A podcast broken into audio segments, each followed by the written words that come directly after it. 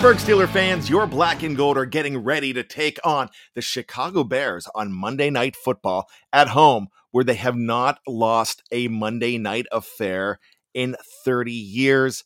That was against the New York Giants. Neil O'Donnell's the quarterback. I still have not forgotten that debacle.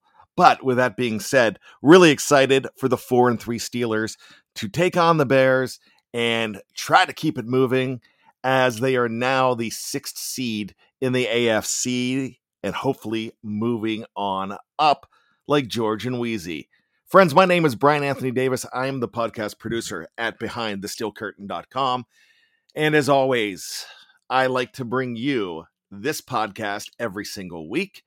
It's called Have a Bad Week because that's my initials, B A D. I'm not looking to uh, have you have some misfortune whatsoever. I just want you to be happy as a Steeler fan, and that's what we're gonna do.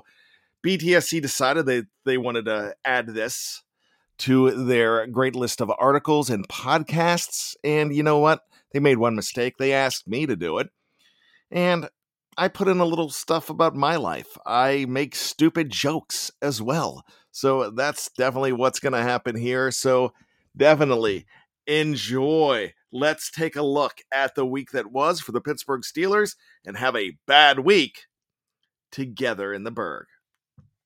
Sunday, 1031. It's Halloween. Trick or treat. Let's look at this tweet from Chase Claypool. Big ass win on the road versus one of our biggest rivals. No better feeling. Four pictures of the team. He's celebrating. And I think Chase, Megatron's little brother Mapletron sums it up better than anyone. Uh, they're not related, but that's just fun to say.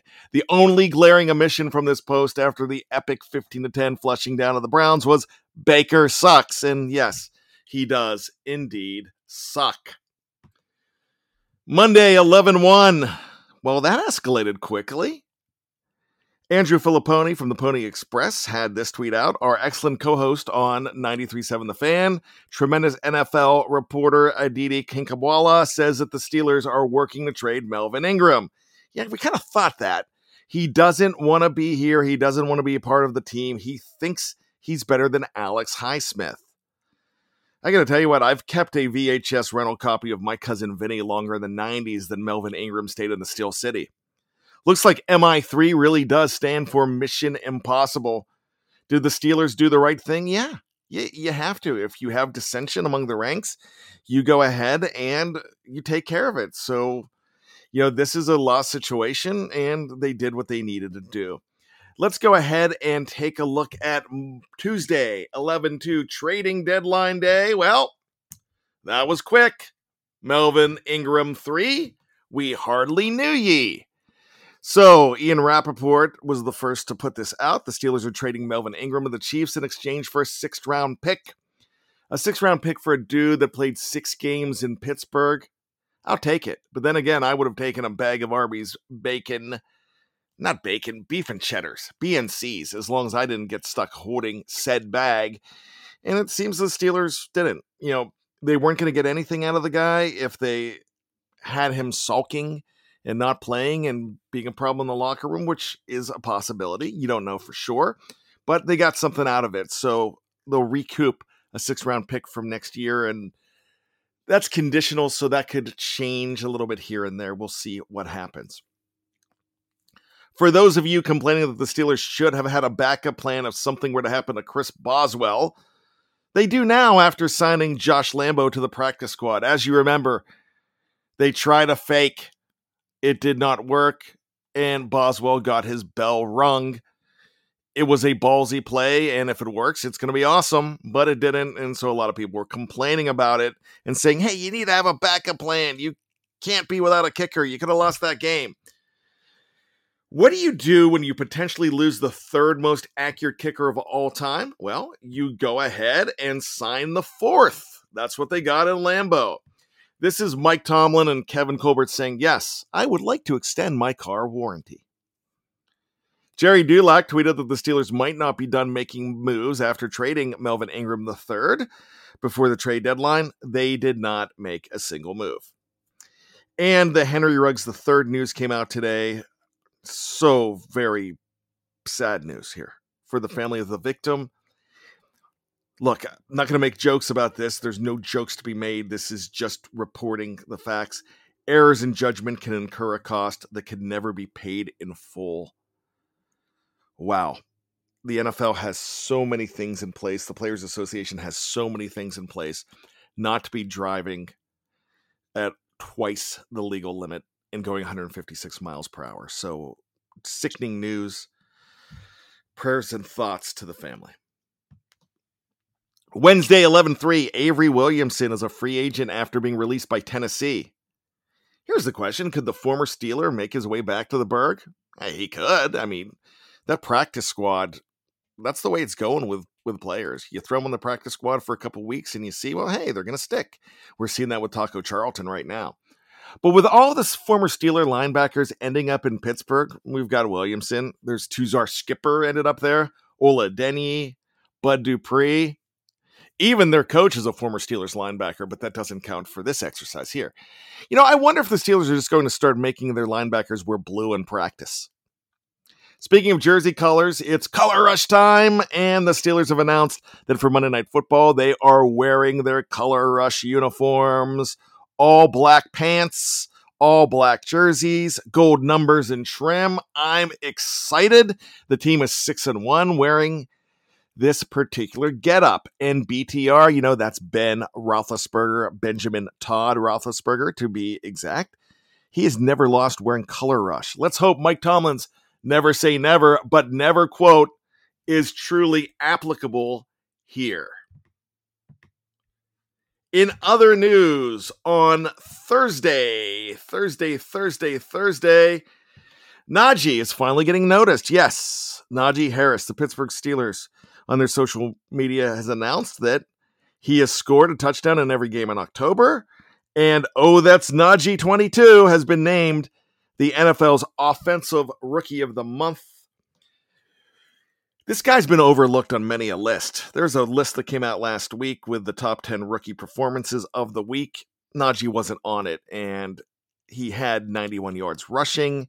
He had a touchdown. He was a very big part of that game, but eh, nowhere to be found on it you know what?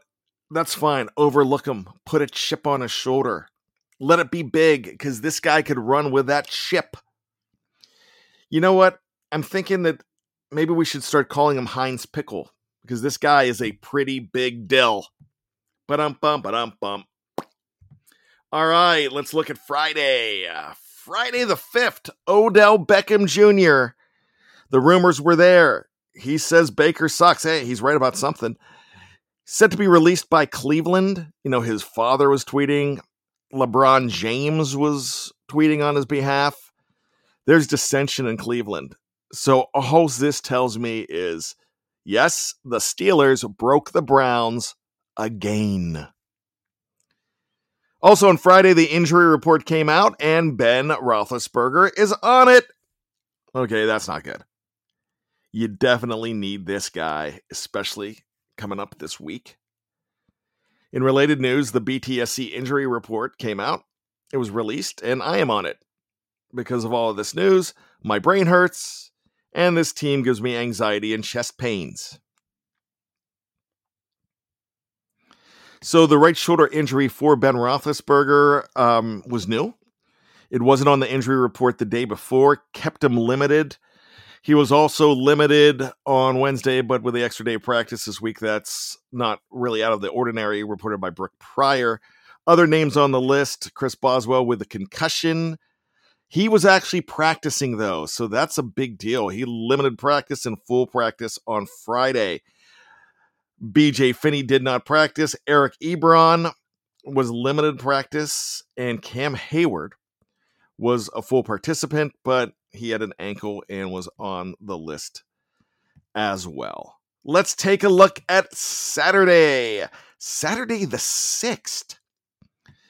Well, it was announced that nothing to worry about. Ben is set to play on Monday Night Football. In related news, I am planning on watching the game, and water is wet. Yes, that's everything that we knew that was going to happen, stating the obvious. Brooke Pryor, ladies and gentlemen. Thank you. Also, Jordan Reid came out with this tweet on Twitter. Well, I guess that's where your tweets are going to be. And also this post on social media. 16 NFL teams in attendance for today's matchup between Liberty and Ole Miss, including Arizona, Atlanta, Buffalo. I don't need to name them all, but Pittsburgh was on that list. Why is this news? Aren't scouts supposed to look at top prospects like Liberty quarterback Malik Willis? Isn't that their job? The Steelers selected a player from the Central Virginia school before with their number one pick. That was tight end Eric Green in 1990. Look, I desperately want Pittsburgh to draft this guy just for all of the what you talking about Willis memes. Wouldn't that be great? Gotta have that. What you talking about Willis? Gary Coleman, I never get tired of that line. Different strokes to the world. Yes, it does. Different strokes to the world. And if you don't know, uh, the great Alan Thicke wrote that song and was performing it. I think that is just fascinating trivia. If you didn't know it, Alan Thicke is a musical genius. Sunday, 11 7. Maybe Jerry Dulac was right. Reports came out that the Steelers were trying hard to work a deal for and almost acquired Fletcher Cox from the Eagles, but the compensation was too high. I think the rumor was maybe a third and a fourth, something like that. They don't have all that to give away. Look, almost only counts in horseshoes and hand grenades, but like a hand grenade, this trade could have blown things up in many different ways. Could have been good, could have been bad, but not going to happen. So it does not matter. The Steelers are hoping that Stephon Tuitt will be back and be able to play on that defensive line alongside Chris Wormley and Cam Heyward. Well, there you have it. That was the significant week that was for the Steelers, mixed in with my black and gold musings. I'm sure next week will be full of Steelers happenings as well. So we'll have to do this again. So have a great week, but better yet, have a bad one. For BehindTheSteelCurtain.com, my name is Brian Anthony Davis, and we will talk to you soon. And go Steelers.